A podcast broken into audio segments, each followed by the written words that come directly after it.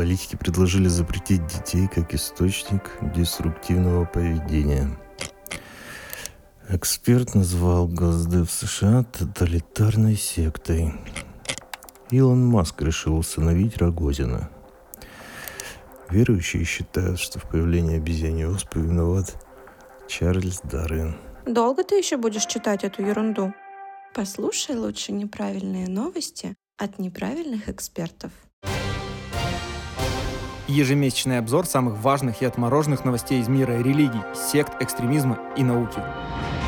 Всем привет! И это первые неправильные новости в этом, возможно, неправильном, а возможно, правильном новом году. Но мы захватили декабрь, потому что в декабре мы не успели сделать выпуск, зато были другие. И у нас такой зимний выпуск за декабрь и январь. С вами сегодня Михаил Вершинин, социальный психолог и консультант по выводу людей из секты радикальных организаций, и его бессменный коллега и, возможно, офицер э, иностранной разведки Сергей Бредихин, социолог, который очень много работает с чиновниками и общественными организациями, выстраивая профилактические работы с группами риска из радикальных сообществ. Добрый вечер. Возможно, не Сергей, возможно, и не Бредихин, но я здесь. Перед тем, как поговорить о разных новостях, которых накопилось достаточно много, мы передаем дисклеймер для товарища майора. Потому что сегодня будет много новостей про запрещенные экстремистские террористические организации, которые действуют не только в нашей стране, но и во всем мире.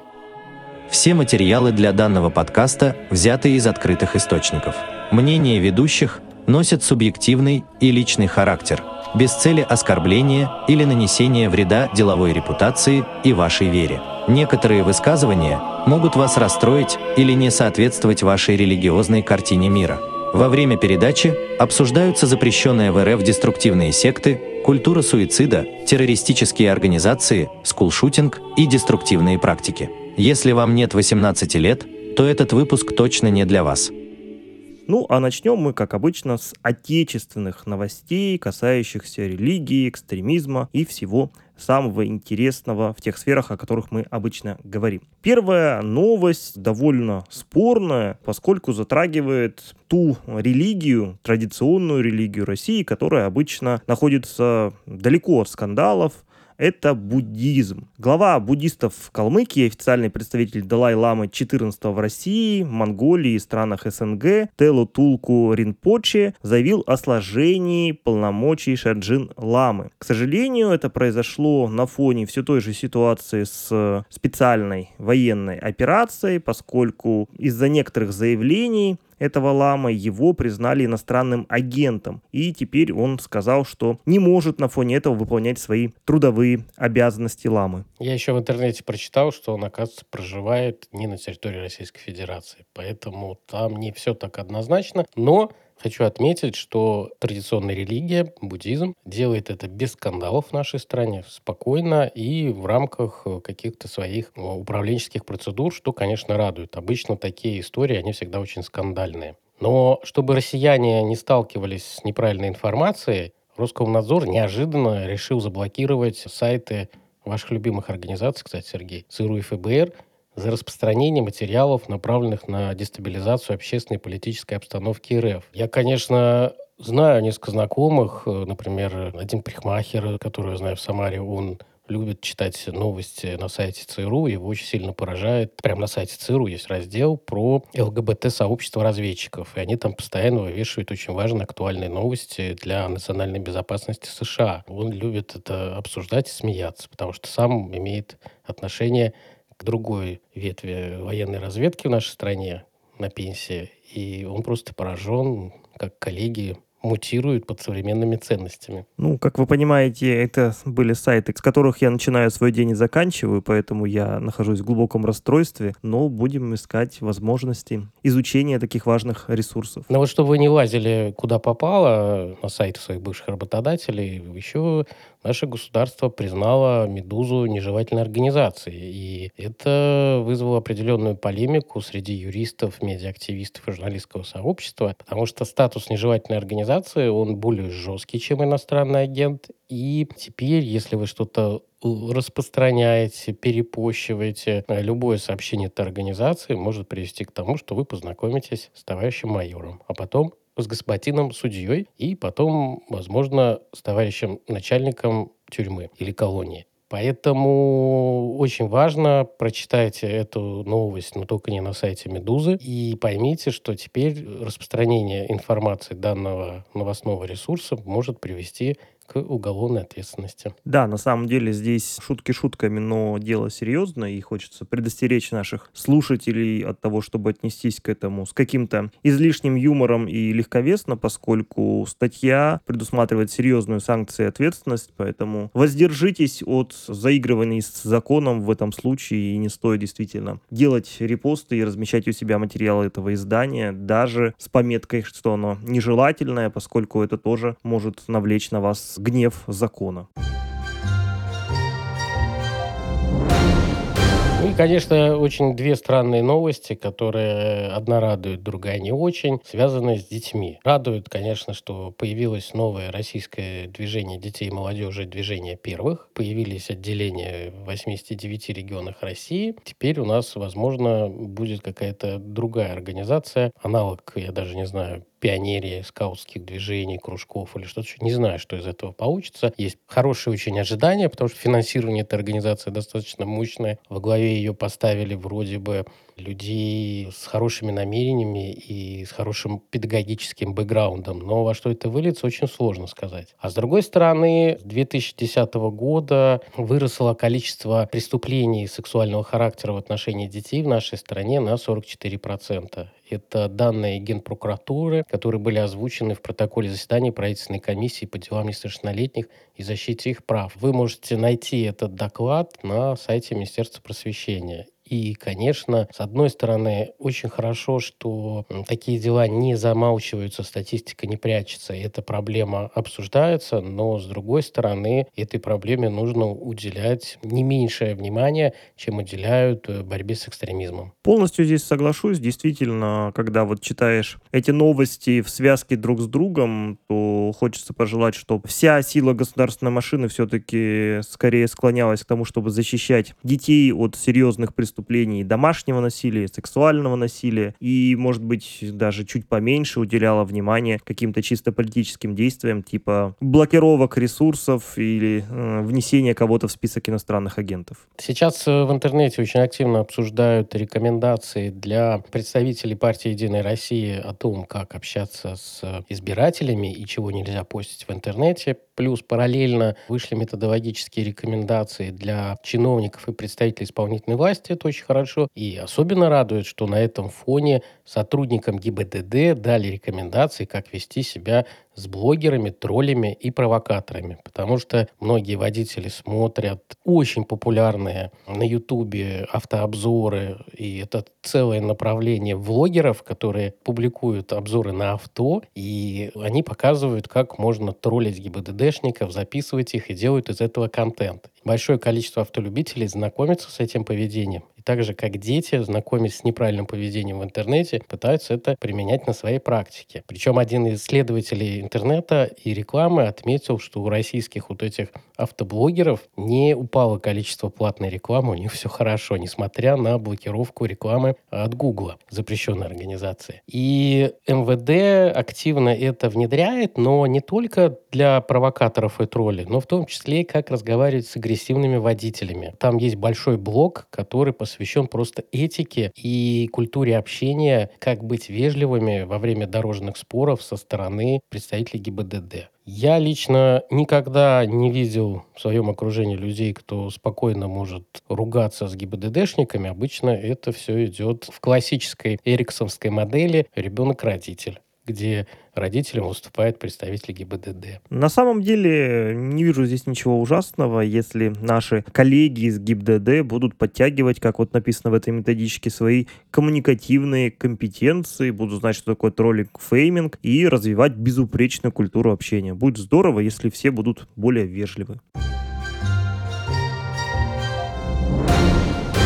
Переходим к следующему разделу «Суды и криминал». Федеральная служба безопасности задержала трех подростков, которые повредили железнодорожные пути в Подмосковье, как говорится, по заданию из мессенджера Telegram. По данным спецслужбы, ученики 8 класса вступили в контакт с неизвестными, которые предложили им за деньги повредить транспортную инфраструктуру. Что вы думаете по этому поводу, Михаил? Ну, мы не один раз в своих подкастах говорили о, том, что интернет стал очень опасным, особенно из-за вооруженного конфликта, что со стороны украинских оппонентов наших, кто-то их называет врагами, идет противодействие, куда они вовлекают не только детей, но и пожилых. Помните, у нас были с вами несколько кейсов, когда пенсионерка, и мы рассказывали, бросила бутылку зажигательной смесью в Сбербанк, да, ее развели на деньги и сказали, что вернут, если она так сделает. То есть эта работа ведется, и, конечно, родители должны этому уделять внимание. Кстати, у нас вышел как раз недавно выпуск подкаста про то,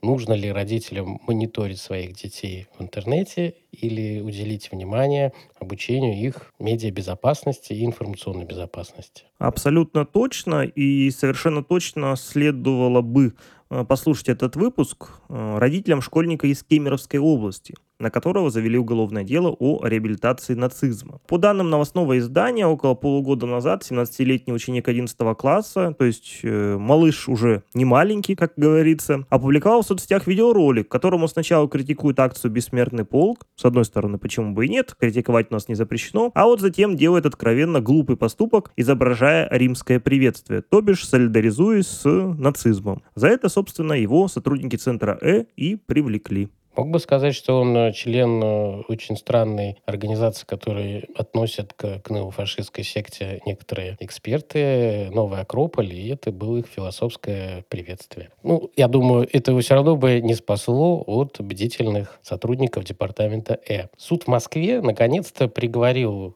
уральского монаха-уголовника Сергия, которого в миру называют Николай Романов, к семи годам колонии за ролики с разжиганием ненависти. Я думаю, наша коллега, которая участвует экспертом по его делу, через какое-то время сможет что-то интересное нам рассказать ну, в одном из выпусков подкастов. Да, я так понимаю, что это уже второй приговор в ноябре 2021 года Сергия уже приговаривали к трем с половиной годам колонии за склонение к самоубийству. Не знаю, насколько здесь сроки сложатся, но если их складывать математически, то он будет сидеть аж 10 лет, что в его возрасте, ну, почти пожизненное, наверное. Главное, чтобы там общину не сделал на территории тюрьмы, как это обычно происходит, если там не присутствуют представители традиционных религий. Верховный суд Российской Федерации наконец-то признал террористической организацией Международное движение МКУ «Маньяки. Культ убийств». Организация, насколько я знаю, действует уже достаточно давно на территории России, имеет украинские корни, и там какая-то смесь живодерства, неофашизма и так далее. Заседание прошло в закрытом режиме из-за грифа секретности. Сейчас вот государство почему-то с неким опозданием начинает запрещать подобные организации, которые давно уже ведут свою деятельность. А с другой стороны, Мосгорсуд ликвидировал старейшую из действующих в России правозащитных организаций Московскую Хельсинскую группу. У меня двоякие отношения к этому решению суда. С одной стороны, мемориал, Московская хельская группа и другие, там, сейчас, я не знаю, не на агенты, там, нежелательные организации и всякие другие статусы среди них есть. Они оказали большое влияние в начале 90-х годов на становление какой-то общественной политической жизни в нашей стране. А с другой стороны, та же Московская хельсинская группа практически на протяжении первой половины 90-х годов активно защищала саентологию от нападок как хорошую, здоровую религиозную практику. Да, решение, скажем так, неоднозначное, хотя бы потому, что в качестве официального повода назван выход этой региональной организации за пределы своей территориальной деятельности, то есть участие в конференциях в других субъектах страны. Ну, понятно, что это какое-то странное формальное обоснование, потому что у нас многие региональные организации прекрасно участвуют в деятельности, в конференциях, в семинарах за пределами своего региона. Это абсолютно нормальная практика, мне кажется, даже логичная. Я думаю, спешили, тяп-ляп, и опять закрывали какие-то годовые э, хвосты, и вот так быстро это дело провели. Мне кажется, хорошая команда юристов со стороны прокуратуры могли бы это сделать с другими доказательными вещами. Но, как я и говорил, что стрелка из Перского госуниверситета посадят пожизненно, так и произошло. Тимур, вот этот Бек Мансуров, который в сентябре 21 года устроил стрельбище, и как раз представители ГИБДД, которые приехали на вызов и его повязали возможно, используя ненормативную лексику на тот момент, он осужден на пожизненно. И это понятно, почему это государство делает, потому что э, помимо доказательной базы очень важно донести до общества, до молодого поколения, что подобное преступление всегда будет караться максимально жестко в нашей стране. Да, здесь приговор как раз-таки не вызывает никаких сомнений, он логичен, он последователен, и, наверное, этот э, молодой человек получил заслуженное наказание с учетом жестокости и совершенной нелогичности этого преступления. Кстати, Михаил, на этом наш раздел, посвященный судам и криминалу, закончен. Заметьте, в нем в этот раз очень немного было новостей, и это, наверное, радует. Следующий наш любимый раздел посвящен опросам и исследованиям. И первая новость здесь от ВЦИОМа, Всероссийского центра изучения общественного мнения, который в связи с крещением опросил россиян и выяснил, что 17% россиян верят, что ныряние в прорубь на крещение действительно смывает грехи. Но при этом лично собираются нырять только 11%. То есть даже те, кто верит, что купание смывает грехи, не готовы эти грехи смывать себя. Не знаю, может быть, 6% опрошенных считают себя безгрешными. А возможно, кстати, да, об этом я не подумал. Они действительно, да. да. И некоторые из них могут ходить по воде и просто не могут нырнуть из-за определенных ограничений, которые мешают. То есть они физически не могут физически нырнуть. Не они могут, бы хотели. 6%, да. Вы раскрыли мне глубину этого вопроса. Это да. вопрос к ЦИОМу, где он проводил этот опрос. А другое исследование показало, что Россия оказалась одним из мировых лидеров в рейтинге по доле детей до 18 лет, которые живут только с одним родителем. У нас таких детей 18%. Но выше нас США 23%, Великобритания 21% и какие-то другие страны. Гордиться тут нечем, что кто-то выше нас есть. Это большая проблема, как и детское насилие, и что-то с этим нужно делать. Да, на самом деле, не первую передачу уже говорим о том, что пора бы государству, хотя вот такая сомнительная история, государство у нас не всегда ловко это делает, и не всегда хорошо входит в какую-то сферу, но тем не менее, пора бы обратить внимание на сферу семьи, поскольку когда у нас некоторые защитники ультратрадиционных ценностей ратуют за то, чтобы все дети были загнаны в семью, чтобы от семьи убрали все руки и семья сама разберется, они, в общем, как-то живут, видимо, в какой-то другой стране, и не смотрят вот эту печальную статистику и по насилию в семье, и по сексуальным преступлениям в семье, и по тому, что с семьями-то у нас происходит, да, с точки зрения той же доли детей, которые живут в неполных семьях. Поэтому вот относительно семей бы как раз политику государства, наверное, стоит где-то скорректировать. А еще опубликовали рейтинг духовных православных академий. Естественно, лидирует Московская, на втором месте Петербургская. Из Поволжья на пятом месте Саратовская. Отдельно стоит отметить Екатеринбург, 11 место, да, с 10 опустились. У вас в Челябинске есть духовная академия?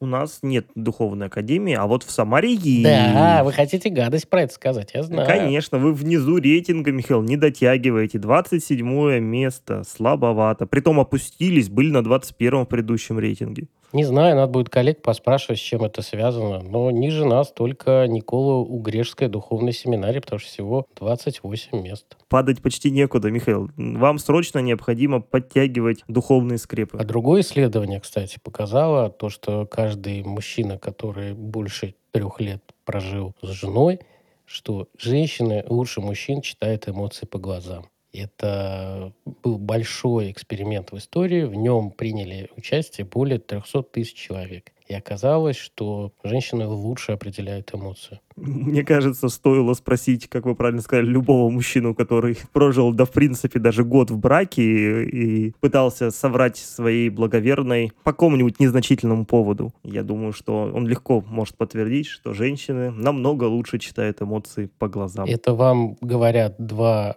рака атеиста, ведущие этого подкаста, которые много лет живут со своими прекрасными дамами. В счастливом браке. Привет нашим женам. Аллилуйя. Ну а теперь новости законотворчества и разных интересных государственных инициатив. В этом выпуске, кстати, Михаил, мы будем много упоминать имя президента Российской Федерации Владимира Владимировича Путина, потому что он выпускал немало инициатив за декабрь и январь этого года и предыдущего. Так Владимир Путин внес в Думу проект о денонсации Европейской конвенции о пресечении терроризма. Я думаю, что здесь история скорее формальная, потому что мы в последнее время много чего денонсируем с Европой, но вот в таких вещах, как борьба с экстремизмом и терроризмом, я был бы максимально осторожен с точки зрения прекращения любых конвенций, поскольку это очень серьезные сферы, где, наверное, сотрудничество нельзя прерывать ни при каких условиях. Ну да, тут двоякое отношение. То есть, с одной стороны, есть явная русофобия и попытка запретить э, россиян и русское за рубежом и противодействие этому. И мы, как обиженные дети, возможно, пытаемся показать что-то в ответ и хлопаем дверью и говорим, не очень-то хотелось. А с другой стороны, ну, вооруженные конфликты, они заканчиваются, политики меняются, меняются международные отношения, но терроризм он остается. И, конечно, взаимодействие с Европой по совместной борьбе с терроризмом – это важный документ. Но опять Политика, политика. А вот депутаты от партий, которых относят к системной оппозиции, КПРФ, ЛДПР и «Справедливая Россия», внесли в Госдуму достаточно хороший законопроект. Другое дело, я не уверен, что его примут. Это запрет розничной продажи энергетиков лицам до 18 лет. Это достаточно важно, потому что я работаю на некоторых проектах, и у меня коллеги, которым по 23, по 25 лет, молодые люди, утром начинают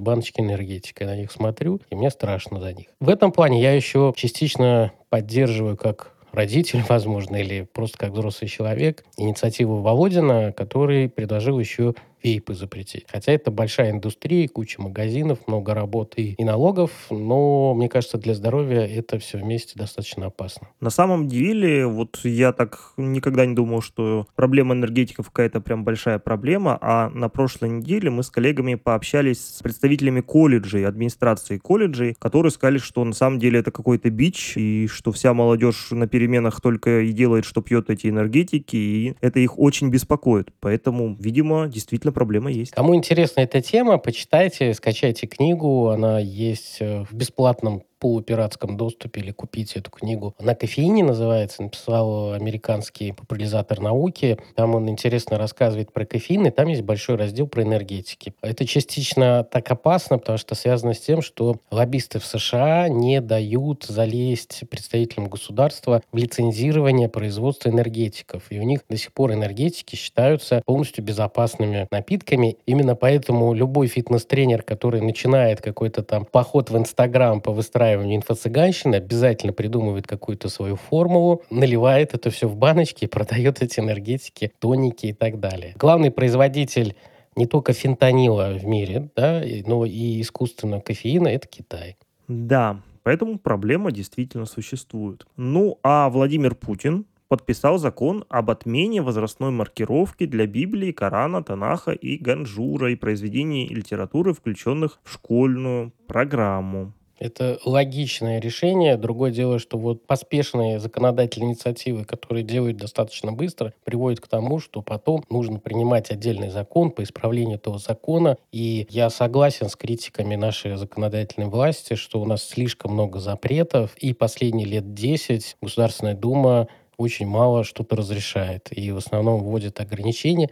Часто эти инициативы достаточно хорошие, а часто они приводят вот к таким оксюморонам, я даже не знаю, ситуациям, когда возрастные цензы надо ставить на важные религиозные книги традиционных религий. Да, и две новости сразу про одно и то же примерно. Известный депутат Милонов заявил, что необходимо в школьную программу ввести в качестве обязательного предмета изучение священных книг. По его мнению, чтение Библии, Корана и других писаний защитит детей от ЛГБТ и экстремизма. Но Владимир Путин не стал торопиться этим вопросом и поручил Миноборнауки рассмотреть вопрос о внедрении в программы вузов учебного курса по истории религии России. То есть господин Милонов считает, что у нас школьники обязательно должны изучать священные книги, а президент поручает Миноборнауке рассмотреть вопрос о включении в программы вузов учебного курса по истории религии России. Хорошее решение. Я не про Милонова, а про нашего президента Путина. Это очень радует, особенно двух раков атеистов, которые ведут этот выпуск подкаста. А что там за МКАДом у нас происходит? Там Самара, ваша любимая Самара. И, как известно, если кто еще из наших слушателей не в курсе, то Михаил является учителем известного лидера известной э, религиозной организации, запрещенной э, госпожи Пиуновой. Не так ли, Михаил? Нет, конечно. Я был претендентом, то есть она обращалась ко мне через своего помощника написать диссер. У меня потом дергался глаз, но я избежал этой великой чести писать диссертацию с госпожой Пионовой на тему профилактики деятельности деструктивных культов в России. Но в Петербурге, если не ошибаюсь, на каком-то полуфизкультурном вузе, где очень часто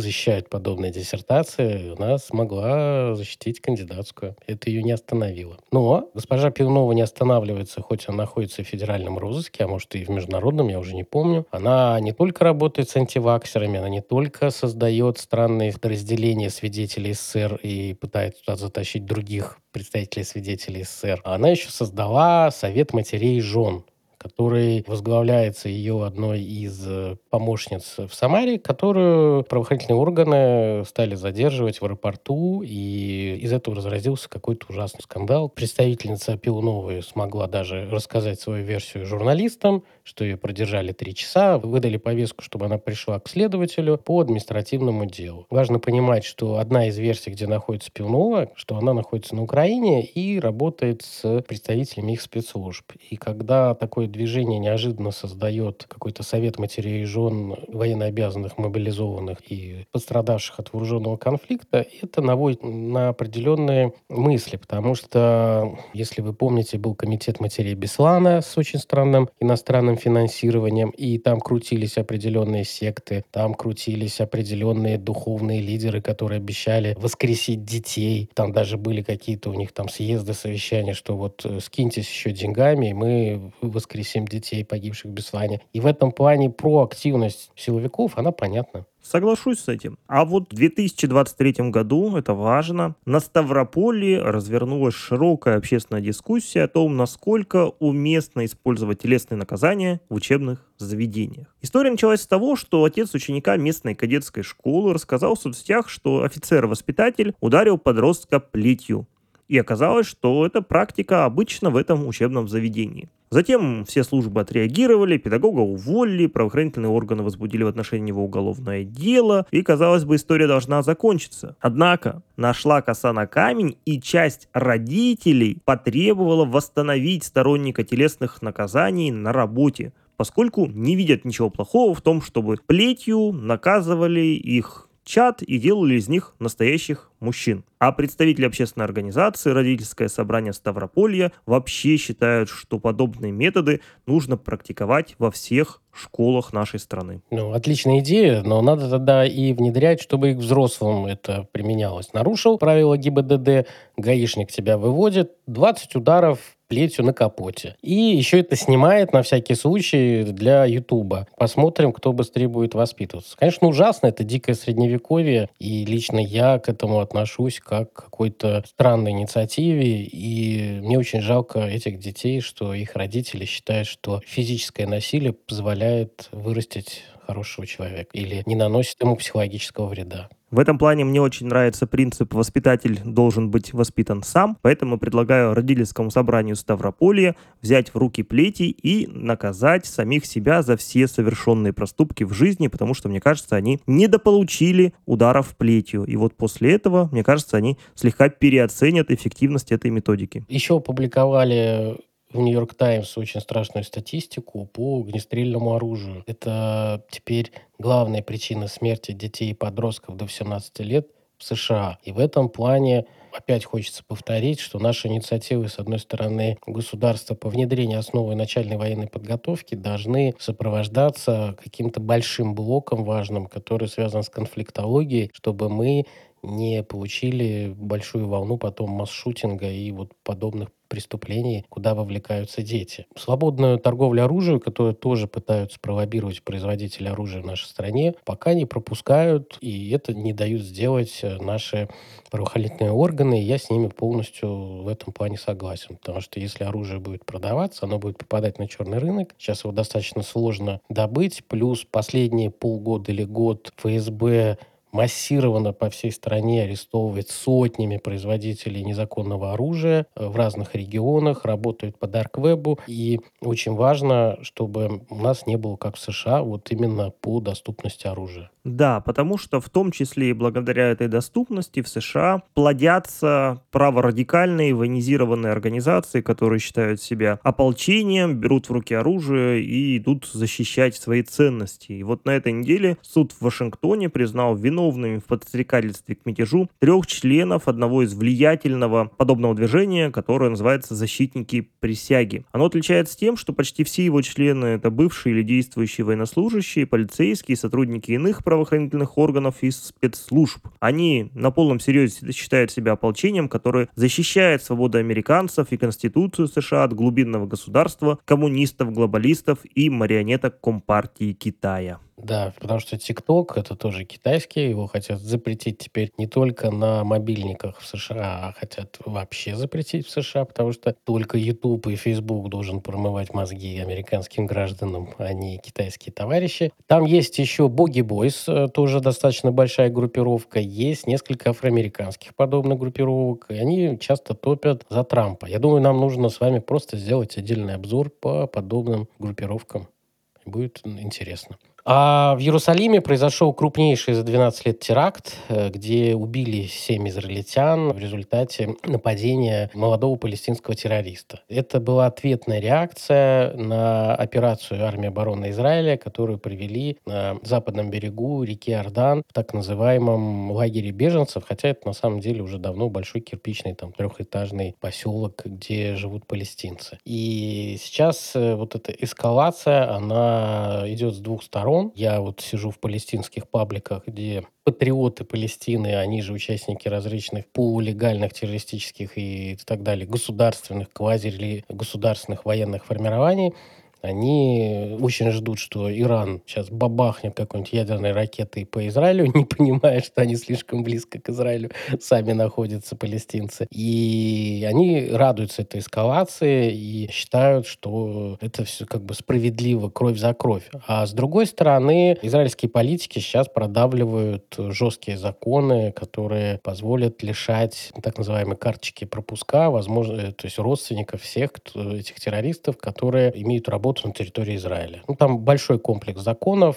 Короче, с двух сторон все завинчивают гайки. Для меня это вообще было открытием лет 15 назад, когда я прочитал несколько книг, написанных Нетаньяху. Там не только им, и другими, там, например, палестинскими авторитетными лидерами. И я увидел, что эти две стороны живут и существуют, кажется, благодаря постоянному вооруженному конфликту. И если этот вооруженный конфликт э, прекратится, это будет невыгодно обоим государствам или правителям этих государств. Да, у меня тоже зачастую возникает такое впечатление, поскольку много заинтересованных лиц и с одной и с другой стороны, и политиков строят свою политическую карьеру как раз-таки на этом противостоянии и зарабатывают здесь очки, но, к сожалению, жертвами этого становятся простые граждане, дети, женщины и так далее. Возвращаясь в США, пришла забавная новость о том, что экс-спикер Палаты представителей Конгресса США Нэнси Пелоси вызвала священников, чтобы они провели обряд экзорцизма дома, в доме после нападения на ее супруга Пола Пелоси. Это такое было преступное нападение, когда в дом ворвались, супруга, насколько я помню, связали. Об этом сообщает, собственно, дочь э, Нэнси Пелоси Александра. Не знаю, насколько обряд экзорцизма поможет, но сам факт довольно забавен. Да, а норвежские левые просоциалистические партии решили спасти короля и выставили на обсуждение в норвежском парламенте поправки в Конституцию страны, где они предлагали убрать статью о том, что король Норвегии должен исповедовать лютеранскую веру. Они мотивировали это тем, что как так для всех граждан страны есть свобода вероисповедания, а у короля нет. Но их коллеги-парламентарии не поддержали. 136 депутатов проголосовали против, а 31 за. Поэтому король будет лютеранином. Как пелось какой-то песне одной «Все могут короли», но вот кое-что они не могут, например, в Норвегии исповедовать неправильную религию. Еще одна новость тоже связана с монархом. В январе этого года умер Константин II Греческий, который считался последним православным монархом Европы. Он царствовал в 64-73 годах и скончался на 83 году своей жизни. Классика скандалов в Азии когда какой-то западный бренд или его филиал в Азии запускает какую-то рекламную кампанию и либо использует не ту модель, китайцы очень сильно обижаются, когда там какая-нибудь девушка из Южной Кореи там в рекламе и там начинают отказ массовый от покупки товара и идут публикации, что давайте бойкот устроим этому бренду, бренд потом извиняется. Там много всяких вещей. Так вот, в Таиланде KFC попали в так называемый куриный скандал. Они решили отметить китайский Новый год и выпустили ароматический палочки палочки с запахом жареной курицы. Но некоторые жители определенных этносов Таиланда, которые исповедуют буддизм и даосизм, они жгут благовония во время молитвы. И они посчитали это оскорблением их религии. Вот, э, не зря мы говорим, что религия – дело очень тонкое, и даже такие, казалось бы, незначительные аспекты могут привести к большому скандалу на почве э, религиозных и прочих чувств верующих. Дальше идут несколько новостей из мира наркотиков.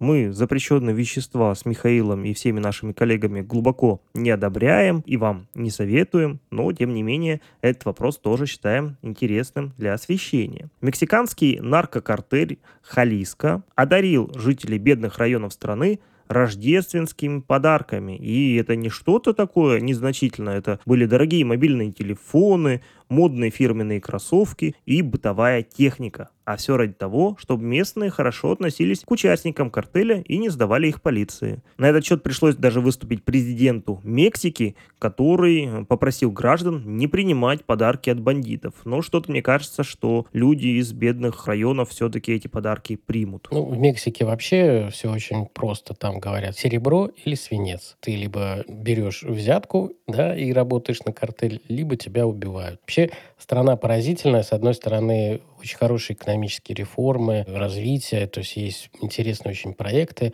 А с другой стороны, страна фактически раздирается на какие-то полугражданские нарковойны, которые парализуют всю страну. И там каждый год убивают десятки тысяч человек в этих перестрелках. И армия часто теряет контроль над большим количеством населенных пунктов. Хотя у меня есть коллега, кто из Калифорнии постоянно ездит отдыхать в Мексику, он очень недалеко живет от границы, и он говорит, да все нормально. То есть есть маленькие туристические места, где все нормально. Вся остальная другая Мексика очень опасная, ну, не для всех, скажем так. Но вот эта опасность, э, она становится трансграничной, как и любые криминальные картели. Они в том числе любят путешествовать. И вместе с отчетом о подарках вот представители этого картеля в другом своем посте выложили в ТикТоке видео с Красной площади, на котором они показывают накладки для рукоятки пистолета из золота с символикой их бандформирования. Там аббревиатура РР — это как раз инициалы одного из руководителей наркокартеля. Но с другой стороны, в другой части Европы, в Италии, на Сицилии, арестовали самого разыскиваемого босса Коза Ностры. Он э, скрывался от правосудия с 93 года и занимал номер один в рейтинге по розыску э, в Италии представителей преступных синдикатов. Арестовали его в частной клинике города Палермо, где он проходил лечение. Как э, узнали журналисты, за день до попадания в эту клинику он сходил на день рождения другого говоря, и, скорее всего, оттуда была утечка информации, что, пожалуйста, можете арестовывать. Конкуренция, она бывает и такая, когда представители какой-нибудь одной группировки сообщают правоохранителям, где можно задержать представителей другого конкурирующего клана. Но, Михаил, проблема наркотиков не обходит стороной даже буддистов. И вот один из тайских буддийских храмов остался без монахов после того, как четырех монахов и одного настоятеля уволили за проваленный тест на наркотики. Оказалось, что все они сидели на метамфетамине запрещенном веществе, тем более, что и в буддизме практика употребления наркотиков – это, конечно, строго запрещенная практика, как и все, что затуманивает сознание. Но, видимо, эти монахи как-то экспериментировали с кратчайшим путем достижения нирваны. Ну, или им надо было переехать в США или в Мексику для этого. А в Канаде ушлая предпринимательница выстроила бизнес, где берет практически 500 долларов в час за консультацию онлайн, где она учит представителей поколения зумеров, как разговаривать по телефону без страха. Потому что вот это интернет-общение, про которое мы тоже делали несколько выпусков нашего подкаста, которое влияет на эмпатию, на коммуникации, когда дети, подростки много времени проводят в интернете, у них мало игровой практики и живое офлайновое общение с другими детьми, то у них э, возникают проблемы с коммуникациями. Так вот,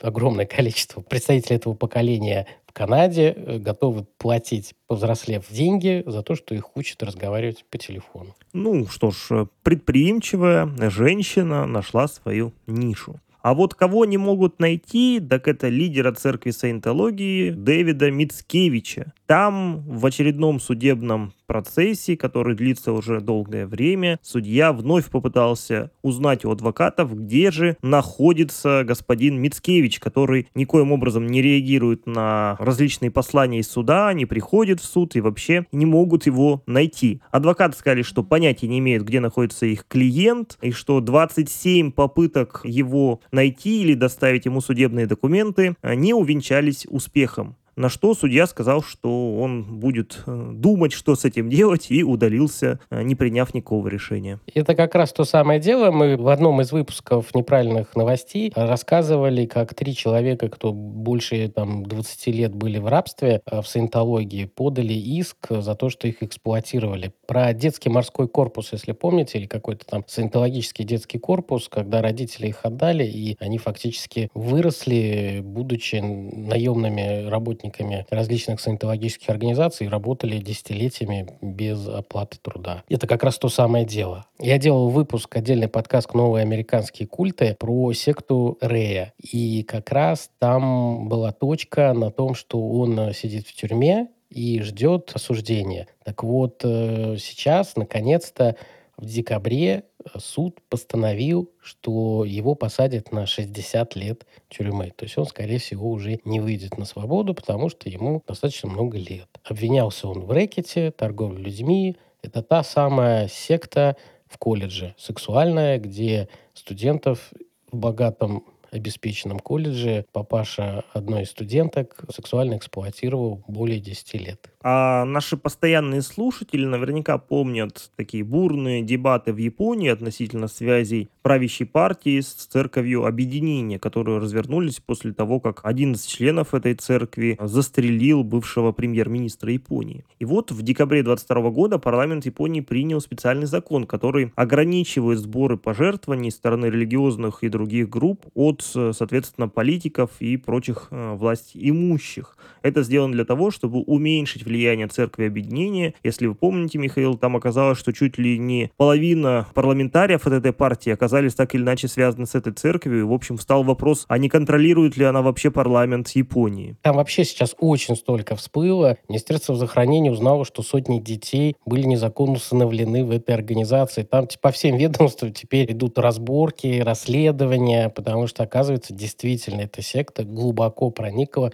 в разные отрасли и аспекты деятельности министерств и общества Японии. На Амазоне выложили в бесплатный доступ э, на английском языке книжку Мэри Механи. Эта девушка, она в 16 лет попала в секту «Семья Бога» Дэвида Берга или «Дети Божьи», как по-другому. В одном из выпусков про сексуальную эксплуатацию в культах мы про них рассказывали. И она более 30 лет находилась в этой секте с 70-х годов. На английском языке, кто из наших слушателей может прочитать такую книгу, она в бесплатном доступе на Амазоне. Называется она «Ненормальная норма. Моя жизнь в детях Бога.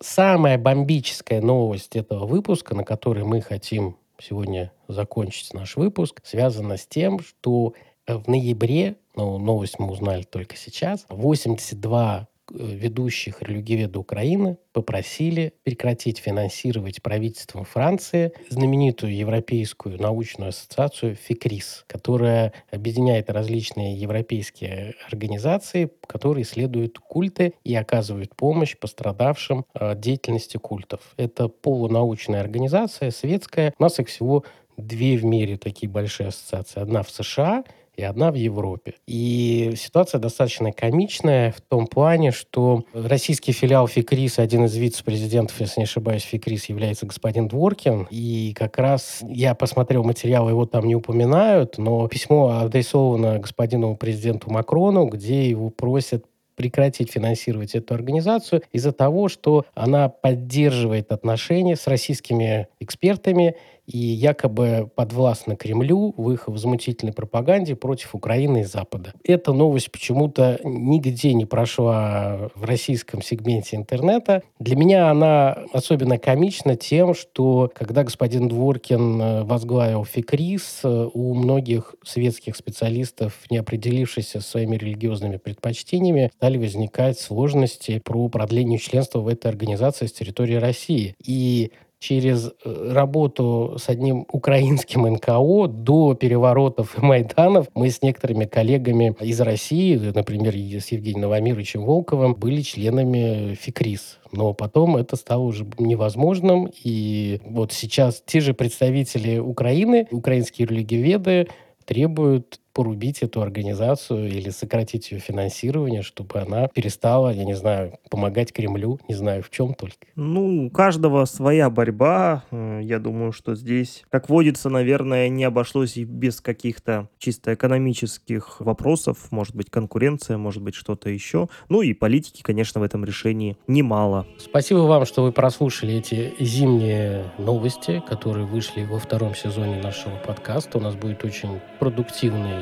этот год. Следующие новости вы от нас услышите в начале марта. Они будут за февраль, и я надеюсь, эти новости будут хорошие. А вы не переживайте, слушайте больше неправильных новостей от неправильных экспертов и держите кулачки. Мы за вас держим скрещенные пальцы. Наши новости, я уверен, что будут вас радовать. Во всяком случае, мы постараемся это сделать. Так же, как и наши новые выпуски, записывать которые нас заставляет Михаил, используя метод казаков из Ставрополья о котором мы вам сегодня рассказали. До новых встреч, дорогие друзья. Где моя плетка?